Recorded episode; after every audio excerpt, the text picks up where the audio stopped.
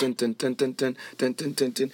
All right, all right, all right. Welcome to It's Just a Talk. My name is Mauricio. I'm your host, and this is episode 003 or 003. And It's Just a Talk is your new millennial Spanglish political, queer, and shady podcast where we will be talking some tea, talking some true, but we always find some time to talk some shit. And I'm giving you some sabor latino with the El Sonidito. That's like my favorite song ever. Um, whenever it comes out at a quinceañera, at a bautizo, at a wedding, at a, at a divorcio, whatever I'm celebrating, you know, they play that song, I'm gonna be at the dance floor. Uh, all right, so let's get this party started.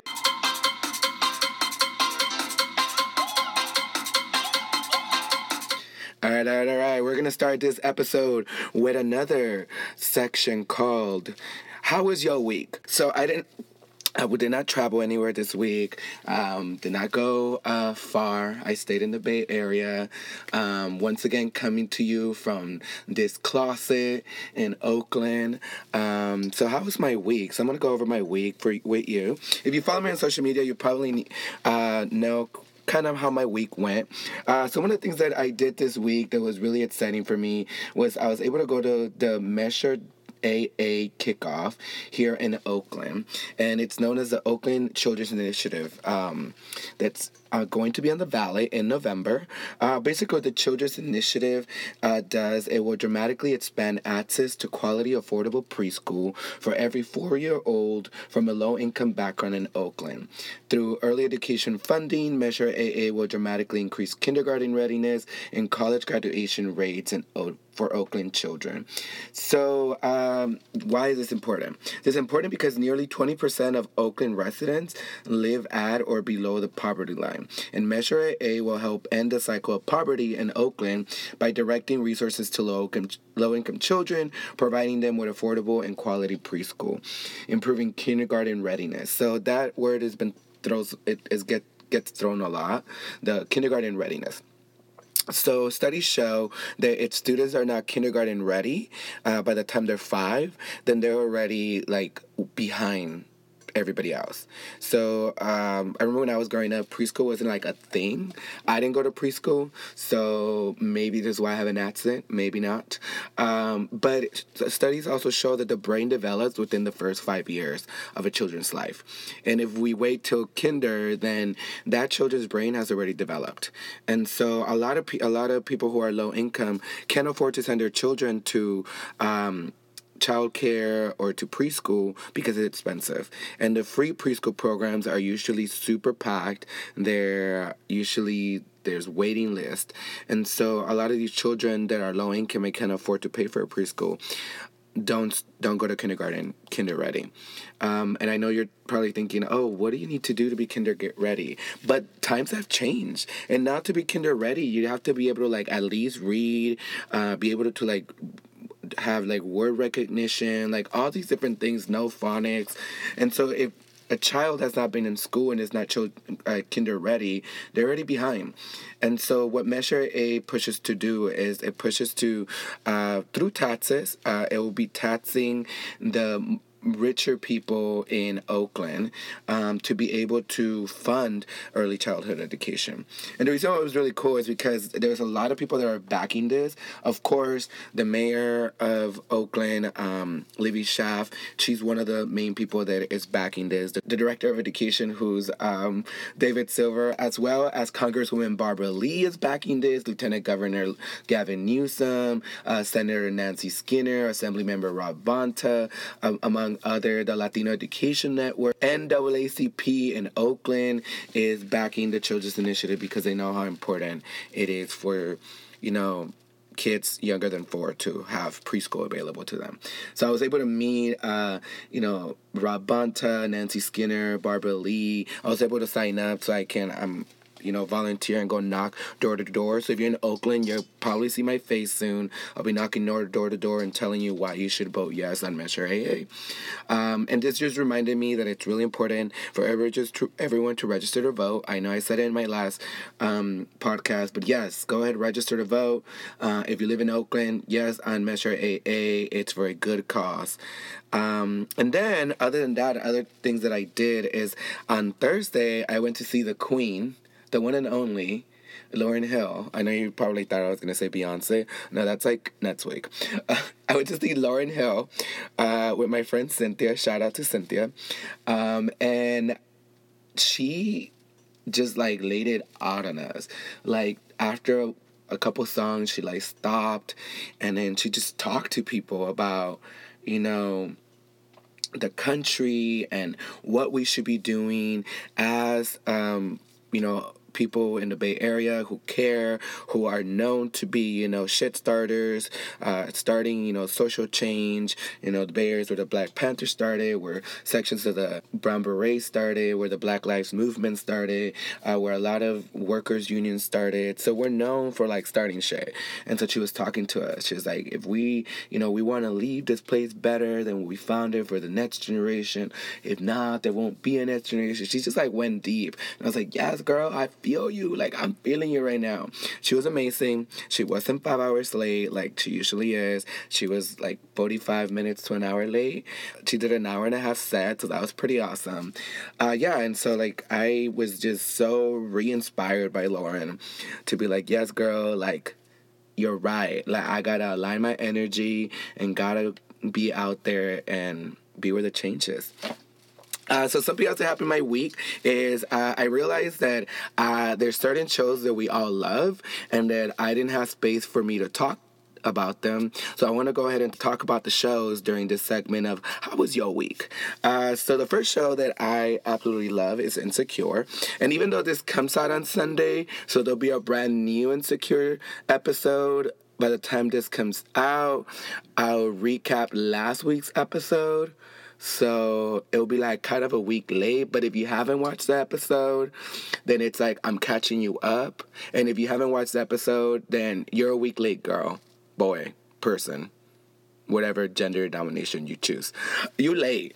Uh, so, um, Insecure, last episode. Yo. So a lot of things happened last episode. The baby shower, love. Like all the pictures that she took, my favorite. Like I definitely wanna like redo that whenever I'm pregnant. And by when I say pregnant, I mean whenever I like have you know like a taco run, you know I'm gonna take some pictures with my with my taco belly. Um, those were awesome, but you know that whole Kelly situation where she felt like she was like losing her best friend, yo, like that was rough. Cause I could kind of understand where Kelly's coming from. Like, you know, she's losing her friend. First, you lose your friend to when they get married, and if you get along with your friend's partner, your best friend's partner, then it could be a good thing. But then when they're having a baby, I can see where Kelly's coming from and where her like frustration of like she's losing a friend. Um, indefinitely like to this whole crew of moms that she can't be a mom she's not a mom she's not married she's still single so so what are they gonna have in common now um, so it hit home close to home, but it was also the very first time that we saw Kelly like in a different light. Like usually Kelly's like the comic relief. Like I fucking love her. She's funny. She goes in on people. But like this time, like she was human, and we were able to understand more of like what her friends mean to her, and that was really important uh, to see. I think to see Kelly in a different light.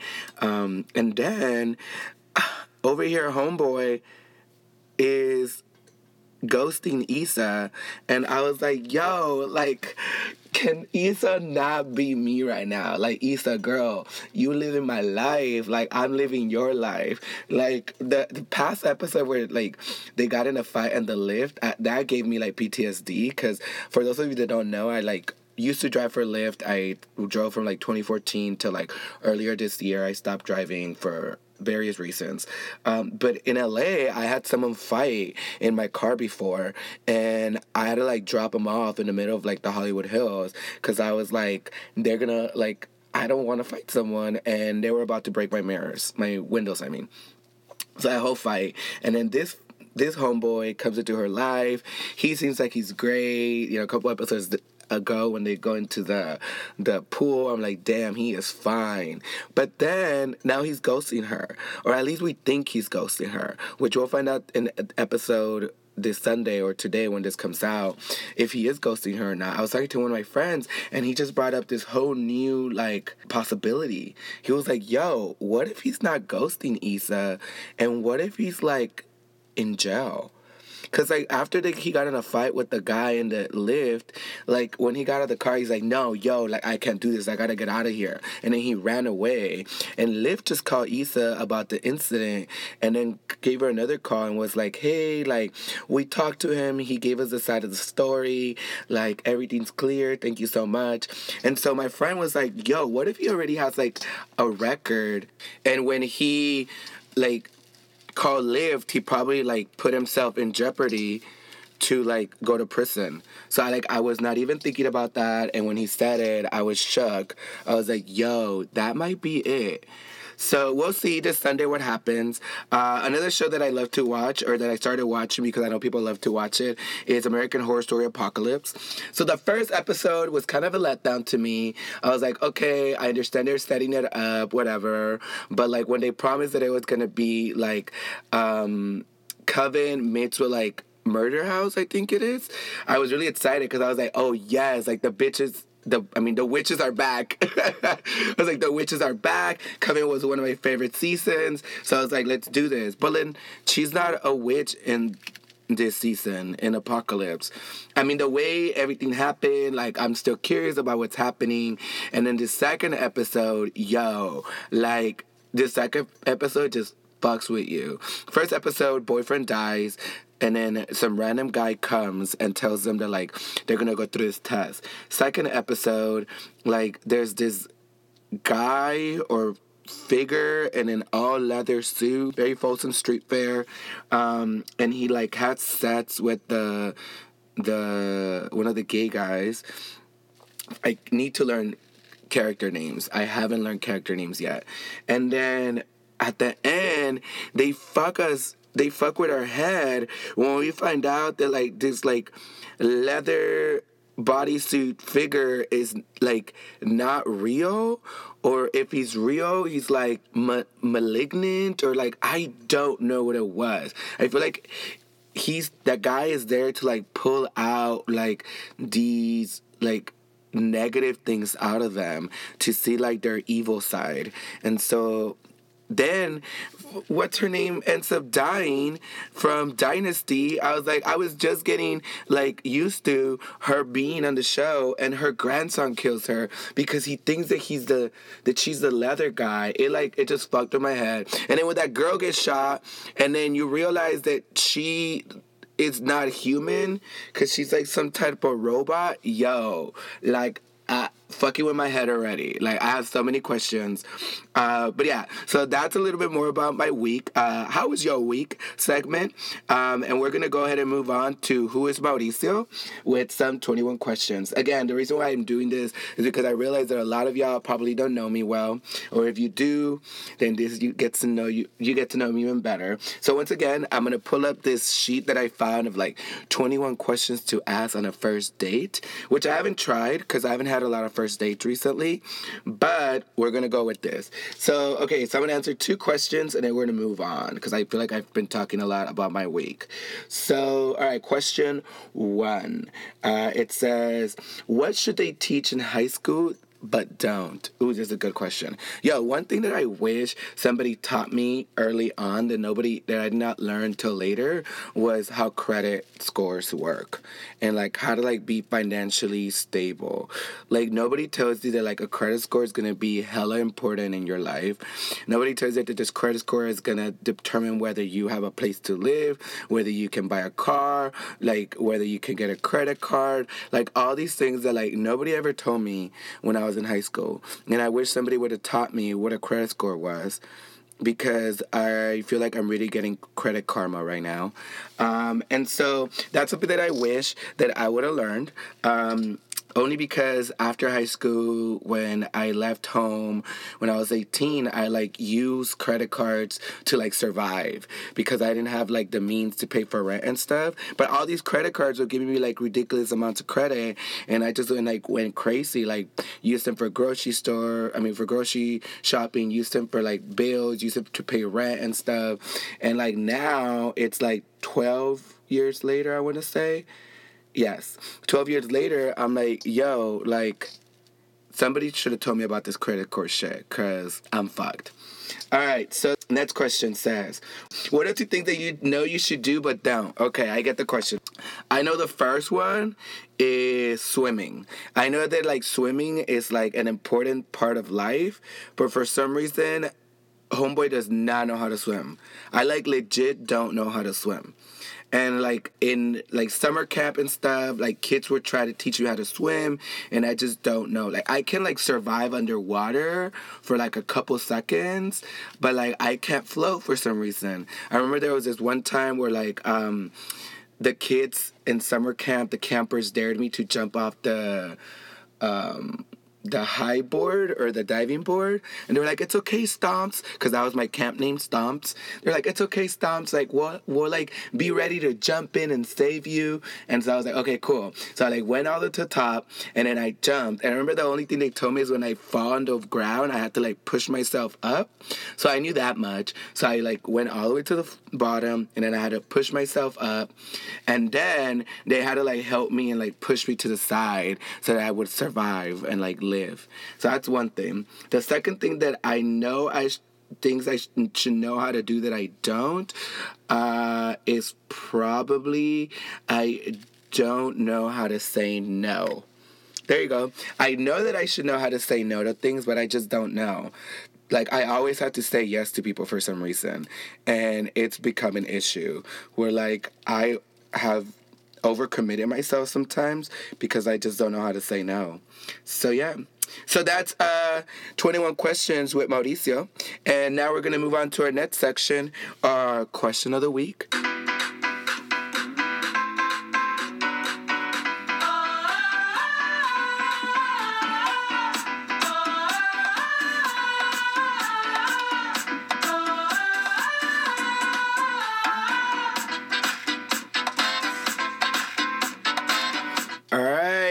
Back with our question of the week.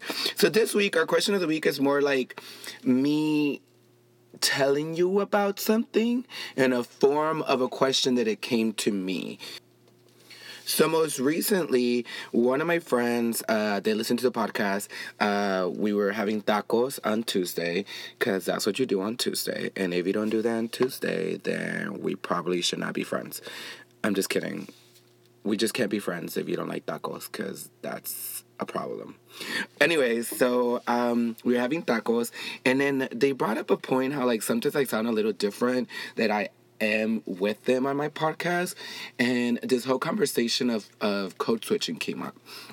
And they were like, What do you mean you're code switching? I was like, Well, I feel like I'm always code switching when it comes to like just life. Like whether it be I'm code switching when I'm talking in a professional setting, when I'm talking to my fraternity brothers, when I'm with my gay friends, when I'm with myself, when I'm with my family, when I'm with students, when I'm with parents, like literally always code switching. And it was weird for them to understand, partly because maybe they don't code switch as much, but because I did not have the words to be able to explain it. And so in order to do that, I had to do some research to be able to explain what code switching is. And if you look at the dictionary, code switching in itself means uh, in linguistics, code switching occurs when a speaker alternates between two or more languages or language varieties in the context of single conversation. Multilingual speakers are often more or people that often have more than one language sometimes use elements of multiple languages when conversing to each other. So when you look in the dictionary, code switching uh, is defined by language, but in in a more colloquial way, code switching is also the way that we act around different types of people. Um, things like um, being called a coconut, uh, if you're Latino, is something that maybe could be attributed to code switching. If you don't know what coconut is, that's basically when someone is Latino, but other people tell them that they act white. So you're brown on the outside, white on the inside. A lot of times for black people, African Americans, they're called Oreos because they're white on the inside, black on the outside. Uh, and so those were those terms would come from. So hearing a little bit more, I wanted to learn more about it. And I'm going to show you a little clip of a video that I found. Okay, so code switching. Let's keep it really simple. Code, so we can think language, and switching, so going back and forth between one language and another, or one dialect and another. Meet Professor Renee Blake. I am an associate professor in the Department of Linguistics at New York University. I'm also in the Department of Social and Cultural Analysis and the Director of Africana Studies. Code switching is the norm for all of us. So if you just think about whether it's a formal situation versus an informal situation, we're going to be code switching. Usually people think of it in terms of language. So here I am speaking, and I'm speaking not only with words, but I'm also speaking with my face, I'm speaking with my hands. It's a bigger leap for someone who speaks African American English versus someone who speaks uh, a language that is closer to mainstream English, the language of those in power. So the language of those in power, that was really interesting for me to understand. So somebody once told me about it is called the first eight rule. And the first eight rule is basically that somebody will judge you for your the first eight feet the first eight seconds and the first eight words that you say. They will judge you based on who you are, your character, what you can give them, which is just really important when it comes to like interviews, when it comes to meeting people that are quote unquote high in high places. And code switching, it, it basically is kind of like a threat to diversity, I would say because code switching is basically hiding oneself or one's culture, one's identity to try and become the main identity or become the, those in power, which in terms in the United States would be English speaking, it would be a white cis male. Those would be the ones in power. And so we want to be as close as possible to that when we code switch. And the way that I explain it is this is what I believe people of color sometimes have to do in order to survive. Uh, when we go to college, we learn uh, that our vernacular language is not proper English. So a lot of things that from places that we grew up are not part of the proper English. And so we fix those. And then when we go back home, we are then deemed aka you feel like you're too smart for us or you become white whatever it might be. So in order to survive in different areas we do this thing that's called code switching. And so when we're hanging out with someone back home we wouldn't be talking the way that we talk in a college classroom or I wouldn't be talking the way that I talk with my gay friends. My gay friends, I'm, I'm usually saying yes and go girl and I'll be snapping and if I have a fan, I'll be twerping my fan and I just be doing the most. It's like Pose comes to life when I'm with my gay friends. And I don't care because I feel comfortable with them. We're usually in spaces that are gay friendly.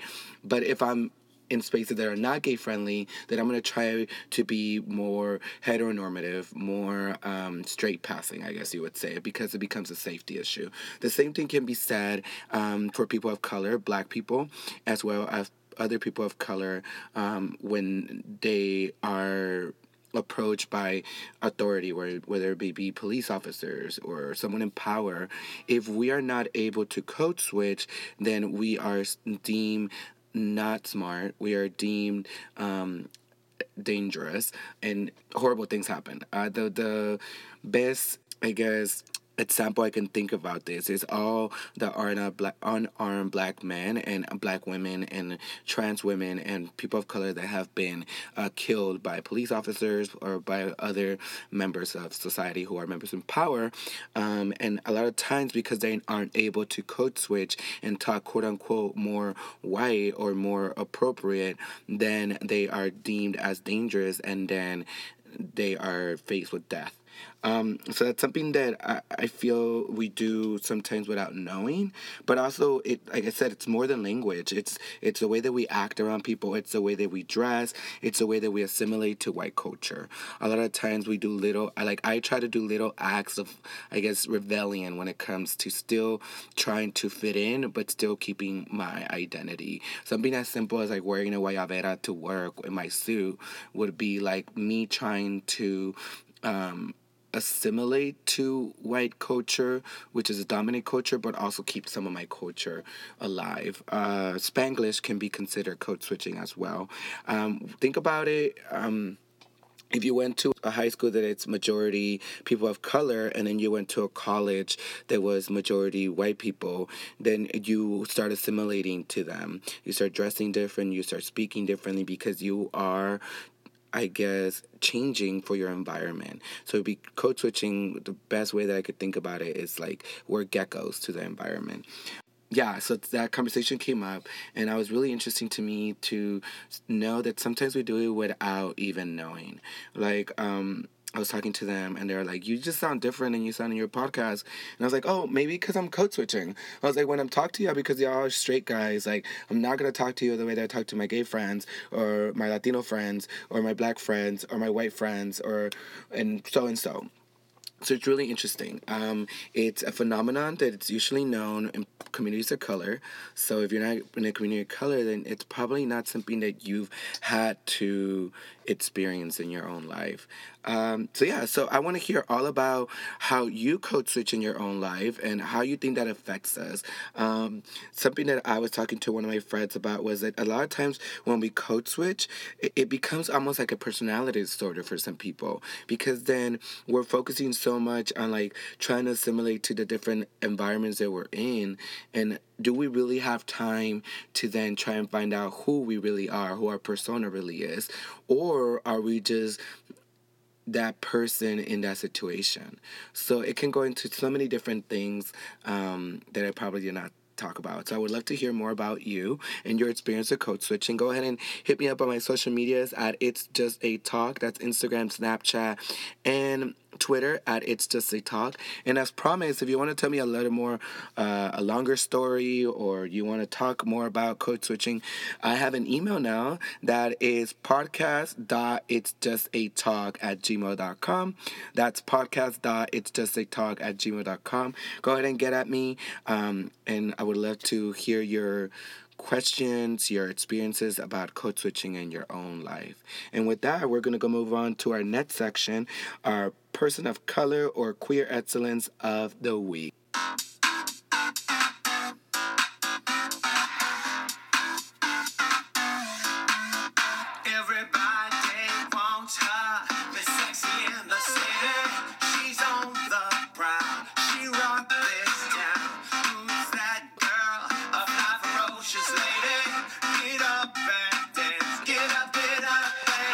Sashay Shante, ever in the runway. All right, so we've reached our next segment, our person of color or queer excellence of the week. And this past Monday were the Emmys. They were on a Monday. I know that's interesting. Um, I unfortunately did not see them because I don't have a television. Um, that's something that I try to do when I moved to the Bay Area is not to have TV. So I feel we spend so much time on television and just watching TV and pointless TV. So now I usually just watch shows that I know I want to watch on my iPad or on my computer, and those are usually at any schedule that I that I have time. So, the Emmys were this week, and I would like to give our Queer Excellence of the Week to the cast of RuPaul's Drag Race. RuPaul's Drag Race, start your engines. So, the reason why I want to give it to the cast is because that's why RuPaul's Drag Race won. Most, most, um, I guess to be exact, the season 10 cast of RuPaul's Drag Race is the reason why RuPaul won that Emmy. I mean, RuPaul almost won for Host of the Year. There was other wins for uh, RuPaul's Drag Race. We had, if I am correct, it was Host of the, uh, Host for Reality, uh, Reality Television. Uh, RuPaul won, uh, and then reality competition program, RuPaul's Drag Race won, and then directing for reality, uh, Nick Mur- Murray, Murray, Murray, I can't say it, uh, who's the director of RuPaul's Drag Race, as well as Zaldy won for costuming. Uh, so congratulations to the cast and everybody that won on RuPaul's Drag Race. I really want to highlight all the 140 something queens that have been on the show because truly and for reals, that's the reason why we all tune in. We tune in for the queens. As RuPaul is legendary and he has done a lot with the show, but he's also very problematic. Um, and so I want to just congratulate and give this award to every single one of the queens from Porkchop, um, who was sent home first, to Aquaria that was the last winner, all 140 something queens that were on RuPaul's Drag Race. Of course, there's a couple of my favorites um, that I that I just think made the show what it is today. Uh, so congratulations to all the drag queens. If you have not watched RuPaul's Drag Race, you are so late to the game that you have so much catching up to do, and I request that you catch up um, so that when the new season comes on, we can have watch parties in my apartment. We can go to the bar and watch it live, and just have you'll have more to to talk about with me if you just catch up. And also, once RuPaul's Drag Race starts, we'll have a RuPaul's Drag Race segment where we'll discuss the latest episode here on It's Just a Talk. So, congratulations, all 140 something queens of RuPaul's Drag Race for winning the Emmy. The first time that both a, a queer show wins a reality competition and hosts of a reality show at the same time. So, making her, his, and them story all in one. So congrats, queens.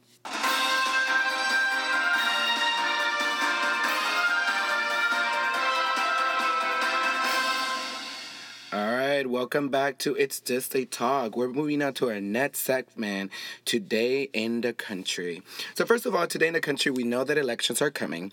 And so, in November, in California, we're voting in November. If you have not registered to vote, go ahead and register to vote. I put a link on my profile on where you can register to vote. So, go ahead and check it out uh, so you can register yourself to vote. There's also uh, an app called VoterPal, Border Pal by Voto Latino that makes it super easy to register yourself or register your friends and family to vote. All you need is an ID and you can register them to vote. All right, moving on. Anyways, that was my spiel for the register to vote. It's very important. Uh, so, because of the election, most recently, Ted Cruz has been under fire because um, of what he did. Uh, he retweeted uh, a video, a popular video by his opponent Beto O'Rourke, and basically uh, used the video to be able to say that Beto O'Rourke is against police and that he does not believe in police power and that he's against police and he's against the people. Um, but the video that he tweeted was a video that O'Rourke or Beto, because I, I, can't say his name, so I'm gonna call him Beto, because I could say Beto. Uh, girl, uh, trust me, I can say Beto. Because Beto tweeted this po- tweeted this video of him at a church talking about the recent killing in Texas of Botham Jean that was killed by a police officer, Amber Guyger, uh, which we'll talk about later. And so in the video, he's basically talking about how we need justice for this man who was killed in his own apartment by a police officer when he was just minding his own business. Um, so I'm going to play the video so you can hear exactly what he says in this video. How can it be in this day and age, in this very year, in this community,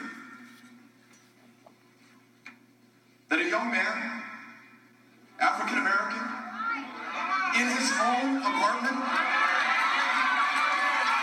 is shot and killed by a police officer. And when, when we all want justice and the facts and the information to make an informed decision, what is released to the public? That he had a small amount of marijuana in his kitchen.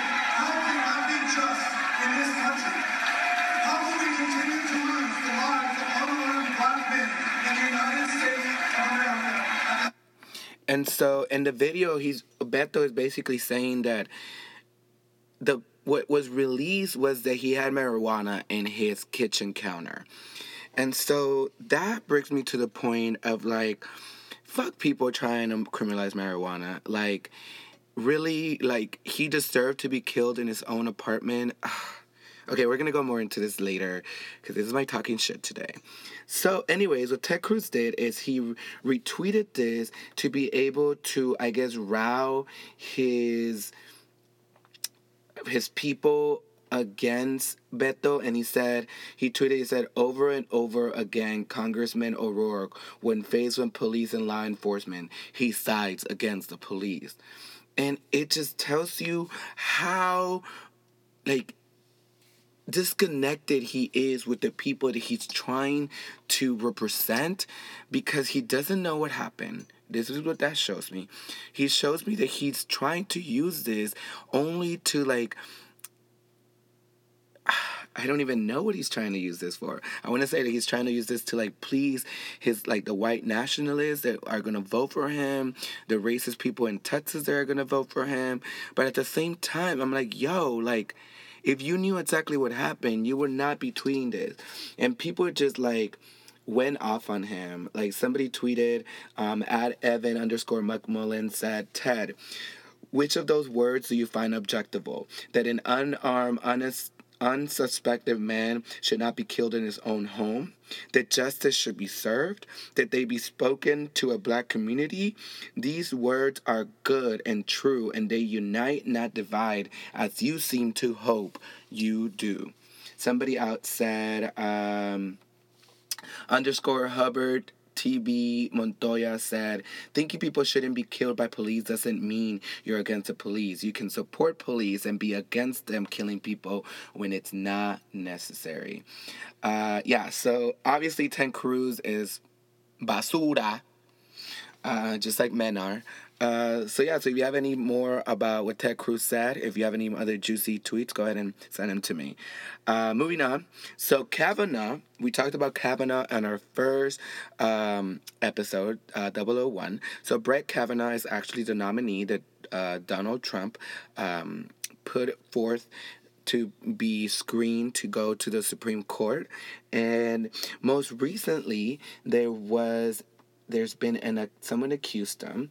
Uh, her name is I want to get her name right. Christine Blasey Ford was the one that accused him of sexual assault. According to Doctor Christine Blasey Ford, because she's a professor, uh, when they were in high school, Brett Kavanaugh and one of another um, student in high school basically were drunk at a party and forced themselves on her and almost raped her. Um, and she had to then move miles and miles away uh, for college to try and be away from them. And the story says that when Donald Trump won his upset presidential victory in 2016, Christine Blasey Ford thought quickly his her thoughts quickly turned to a name most Americans had never heard of but one that had unsettled her for years, Brett M. Kavanaugh.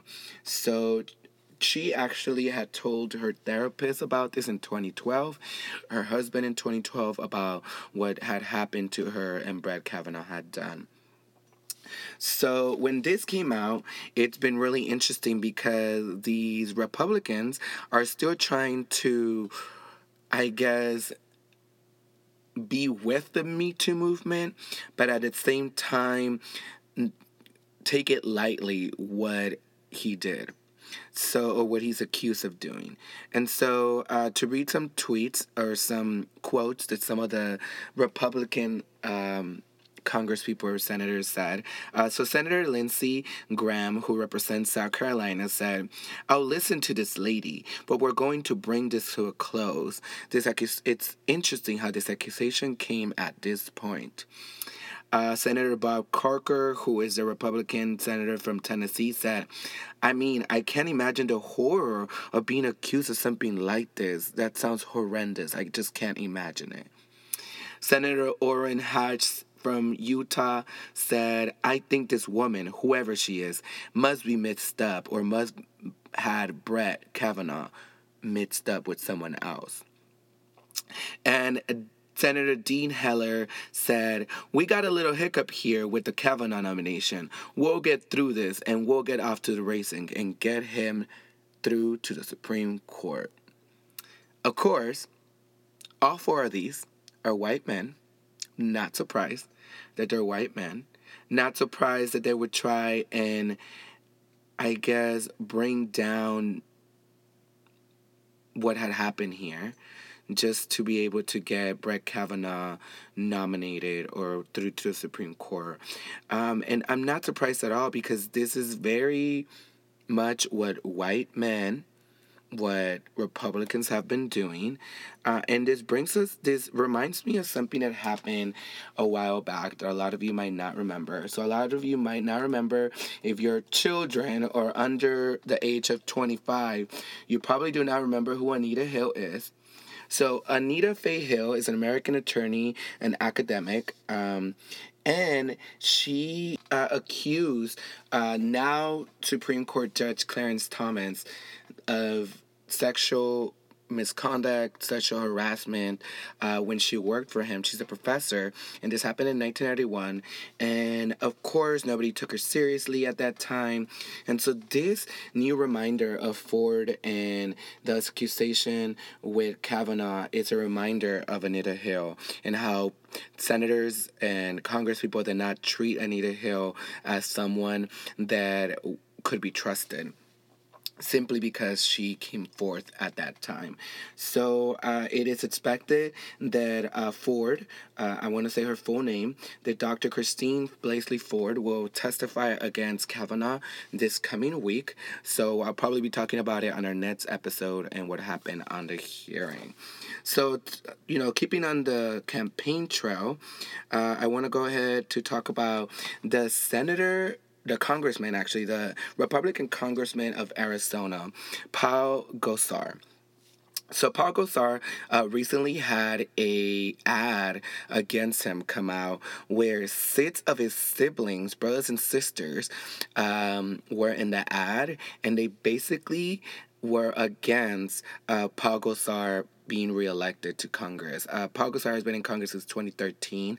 Uh, he's also been known uh, to be an super for Trump um, Republican congressman, but also has been known to have ties with uh, extremist, anti uh, anti Muslim, anti immigrant uh, white nationalists in Arizona.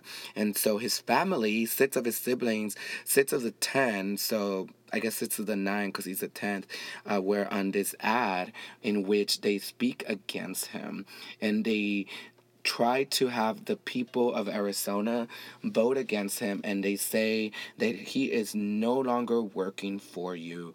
Uh, and I'm going to play that ad for you to hear.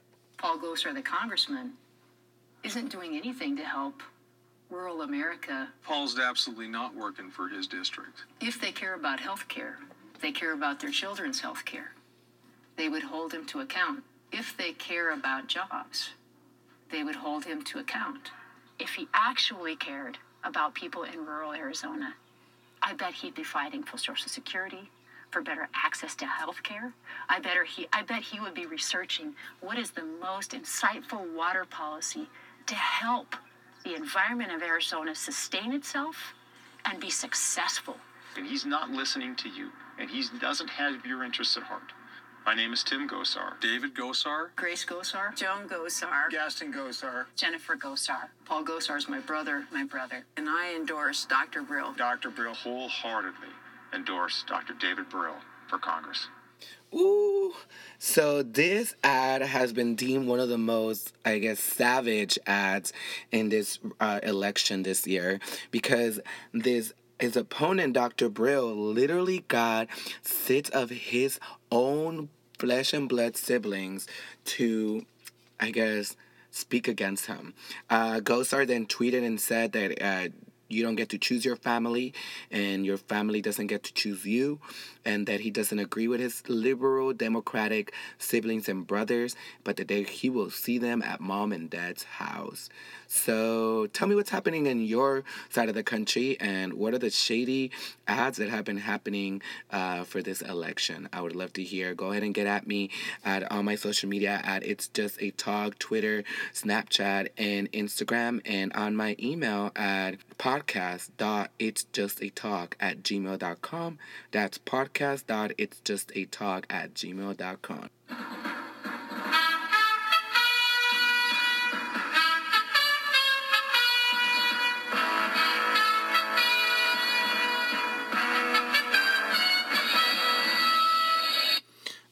we're moving on to our next section, Hoy en el Mundo, or Today in the World.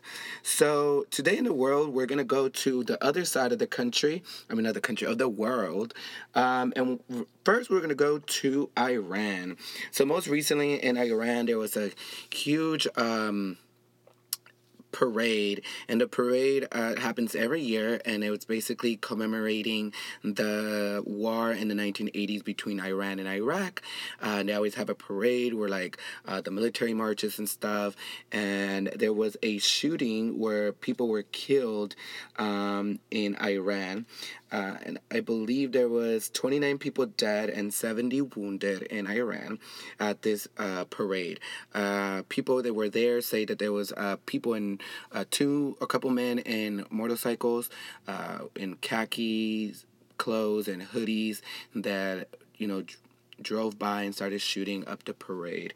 Uh, at the same time, Iran Supreme Leader Ayatollah Khamenei um, was speaking uh, at a different part of the celebration, and he condemned the attack in the southwestern city of Ahvaz in Iran, uh, and he basically blaming the U.S. backed regimes in the region for doing this. Um, so Khamenei urged authorities on Saturday, which this happened last Saturday, to chase the trails of the criminals, uh, as President Hassan Rouhani vowed a crushing response to the deadly attack. Following the bloodshed, though, uh, questions have now aris- arisen as to who was responsible for carrying it out and whether Iran would be drawn into a wider conflict with its response, whoever did it.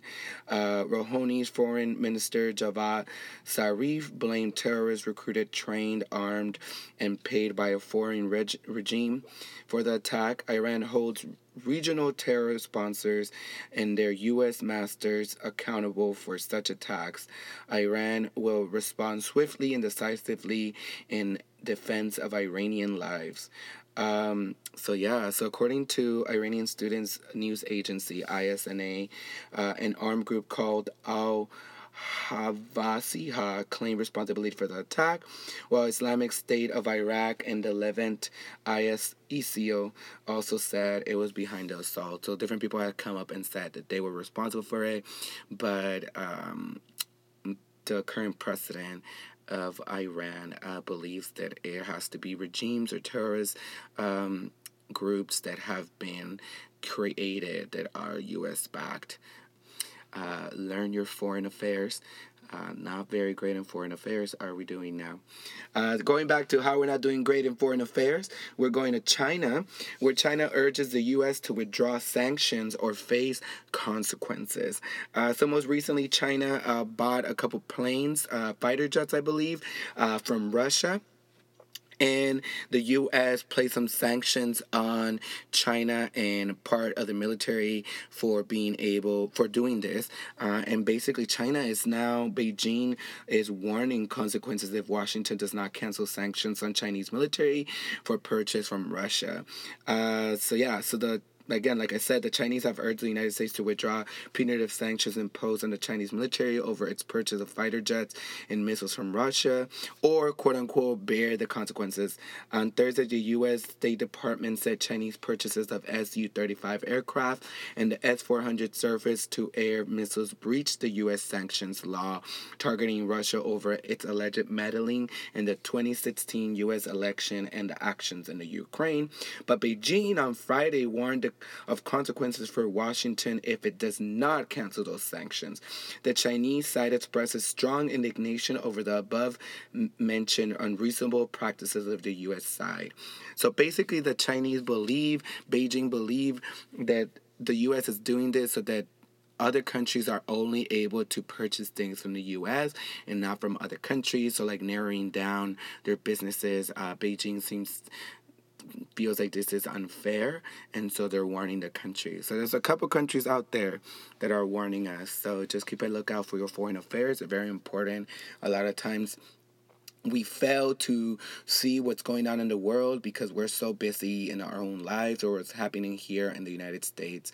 Uh, but there's many other things happening out in the world or threats that are happening against us.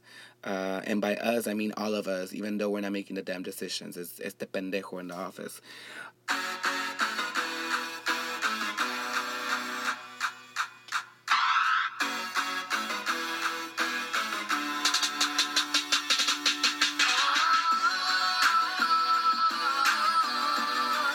Some shit for me. Talk some shit with me.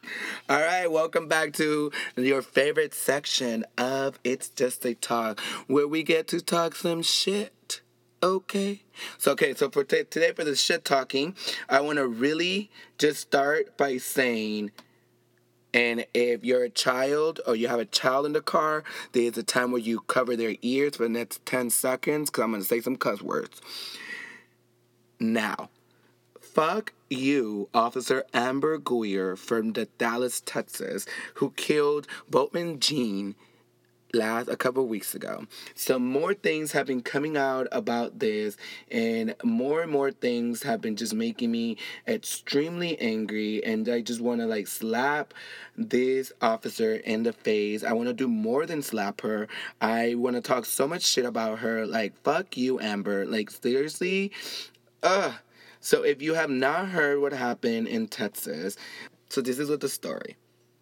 So the story is that Amber is a police officer in Dallas, Texas, and she allegedly said that she thought that uh, Botham Jean was an intruder in her home. So, just so that you know, Botham Jean lived in the same building that Amber lived in. Uh, she lived in the third floor. She lived in the he lives in the fourth floor. Each floor has their own parking space. She got off of her shift and drove home, parked in the wrong parking I guess, spot and then went to the door that she thought was her apartment. So her story says that she thought this was her apartment. She had to break into her own apartment because her key did not work. And then she saw a shadow in the dark and she shot him. And then when she turned on the light, she realized that she was in the wrong apartment and that she had killed a man. That sounds like the biggest bullshit I have ever heard in my life. And trust me, I have been dating for since I was 18, so I've heard a lot of bullshit. And that is the biggest bullshit I've heard. How? Okay, here's my first thing. When anyone goes into their house, the first thing you do is you turn on the light, right? So why did this bitch not turn on the light? And see that it was in her house. First of all, if your key was not working, shouldn't you look at the door and say, "Oh shit, I'm in the wrong apartment number"? I think hers is like thirteen fifteen, and his was fourteen fifteen. I was like, you realize can see that it's not your fucking apartment, and then for you to have to break into the apartment that you quote unquote think it's yours, and then kill someone in the apartment because you think they're intruding your apartment, like this just doesn't make sense. It makes no fucking sense. And what pisses me off even more is that this bitch killed this black man who, by the way, these are nice as apartments. Like, you need a little fab to get in. You have your own parking, like, in each level. So you know that there's a black man that made it. There's a black, there's a man of color that went to college, got his education. I believe he had, like, a business of his own And then he was chilling in his own fucking apartment, and this bitch just comes into apartment and kills him. Now we can people can't even chill in their fucking apartments anymore without fearing of a police officer killing you. That's one. Two, reports of people and they live like neighbors and say they have said that she had already the night before she filed a, a noise complaint against him that he had he was playing music too loud the day before. A couple weeks prior to that, she had filed a complaint against him, a noise complaint prior to that the night that this happened. And then wit- witnesses have said that they heard her screaming, "Open the door! Open the door!" So, this is my theory. And this is my theory because I just cannot stand that this is still happening. I cannot stand that somebody was killing their own motherfucking apartment. This bitch probably had a bad uh, a, a bad day at work. She probably came home after work. She has been in the police force for four years in Dallas, Texas. She probably had a bad day. She probably sat in her apartment, heard that Jean, Mr. Jean had the the Botham Jean had music on, and this bitch was probably like, nah, like fuck this, I'm gonna go. Wet my uniform, wet my gun, make sure that he turns on the motherfucking music because she probably had a badass day. Then she goes as far as to break into his apartment and then kill him, kill the man because he was playing music too loud. I understand you had a bad day? You want someone to put their music down? Great. You knock. You tell them, can you please put your music down? They don't, bitch, it's called. You put some plugs in your ear. But to then go and kill someone because of this, yo. Because you know that story of I I was in the wrong apartment, so I had to break into my own apartment. You know that shit is bullshit. We all know that shit is bullshit. You know that she probably thought I am a white woman, I am a white police officer. If I kill this black man and, and I said this bullshit story, then people are gonna believe me because I am a police officer. No, bitch, we do not believe you. We do not. I don't believe you. The country does not believe you, at least those that are sane. So if. She, what makes me even more mad is that this bitch was able to then post bail. So she's probably chilling over there, you know, making some potato salad, some. You know, because they love their potato salad, making some fucking potato salad, chilling at home, while this family of this good man is now grieving the death of their son, their their brother, their their father, their uncle, because this bitch killed him in his own damn apartment if she does not get first degree murder, oh bitch, we are going to raise hell. Me personally gonna raise motherfucking hell. So that's my talking shit. Fuck you, Amber Guyger. All right, we're gonna go ahead and move on to La Opinión.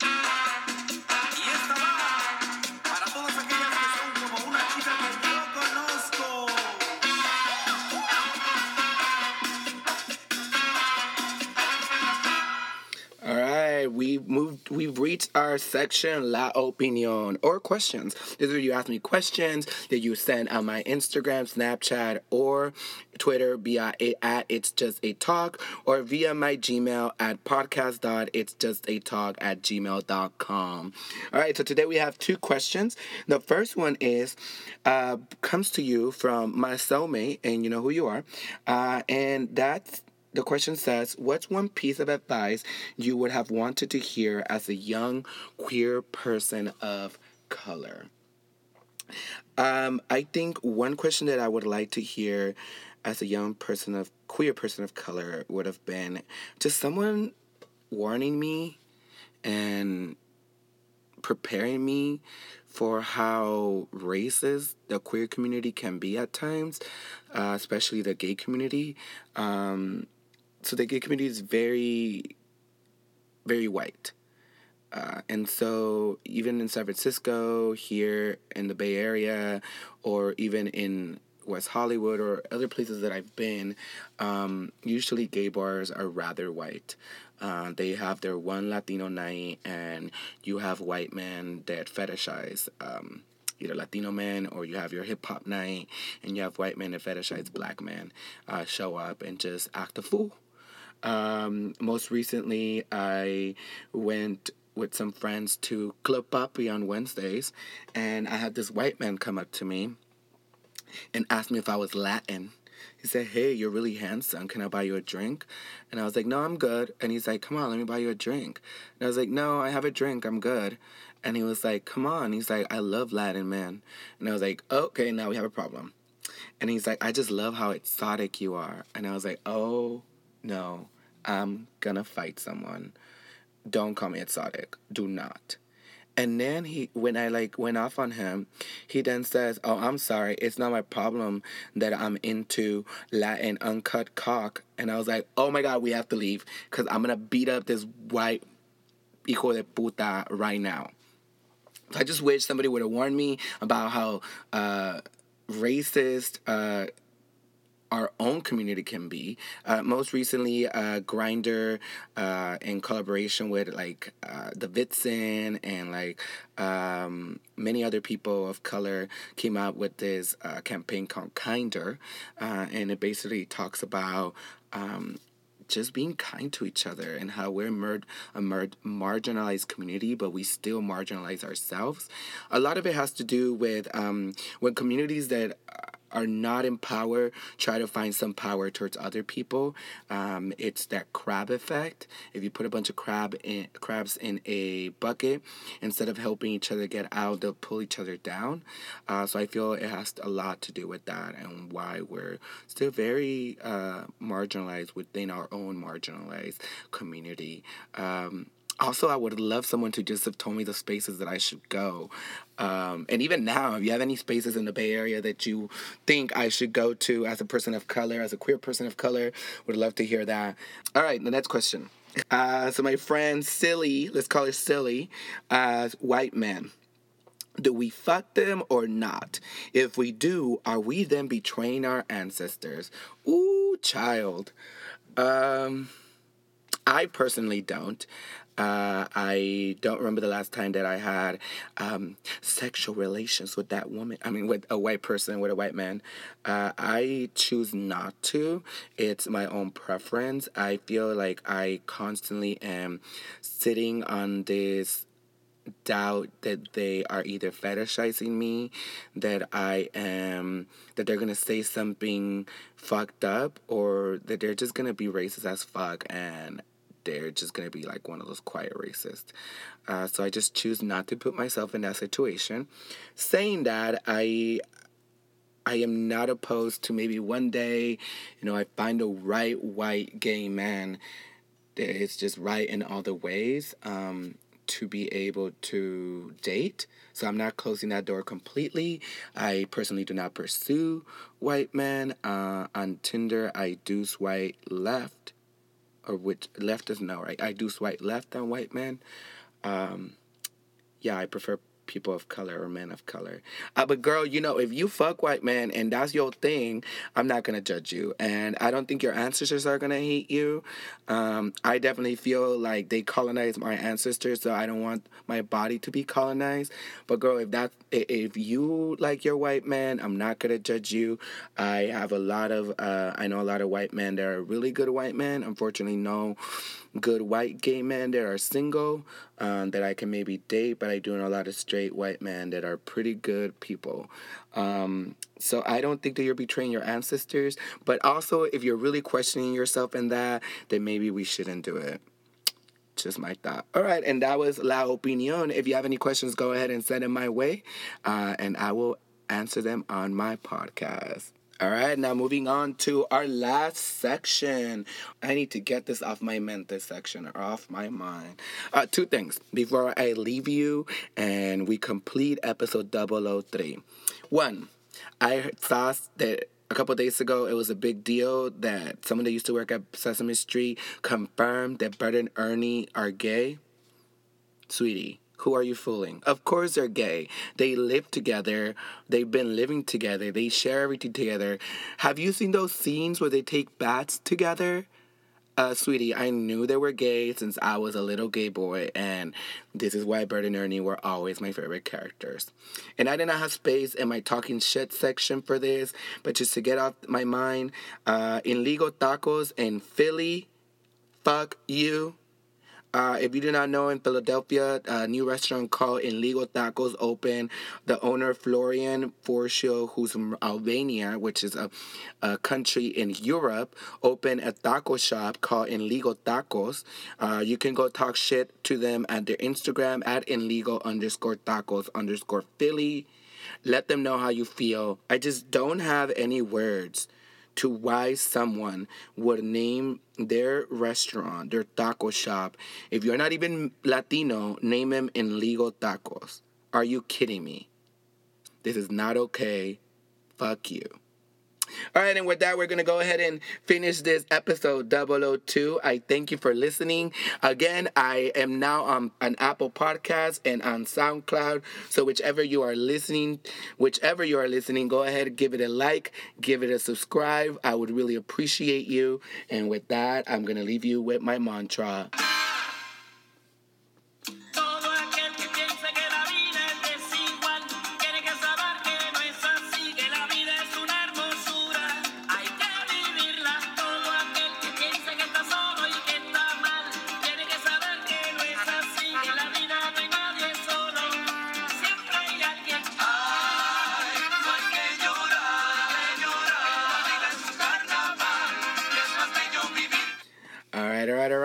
Remember, la vida es un carnaval y es más bello vivir cantando. Go ahead and give me a follow on my social media at It's Just a Talk. That's Snapchat, Twitter, and Instagram. Send me your emails at podcast.itsjustatalk at gmail.com and subscribe and like on Apple Podcasts and SoundCloud. I love y'all. Ciao.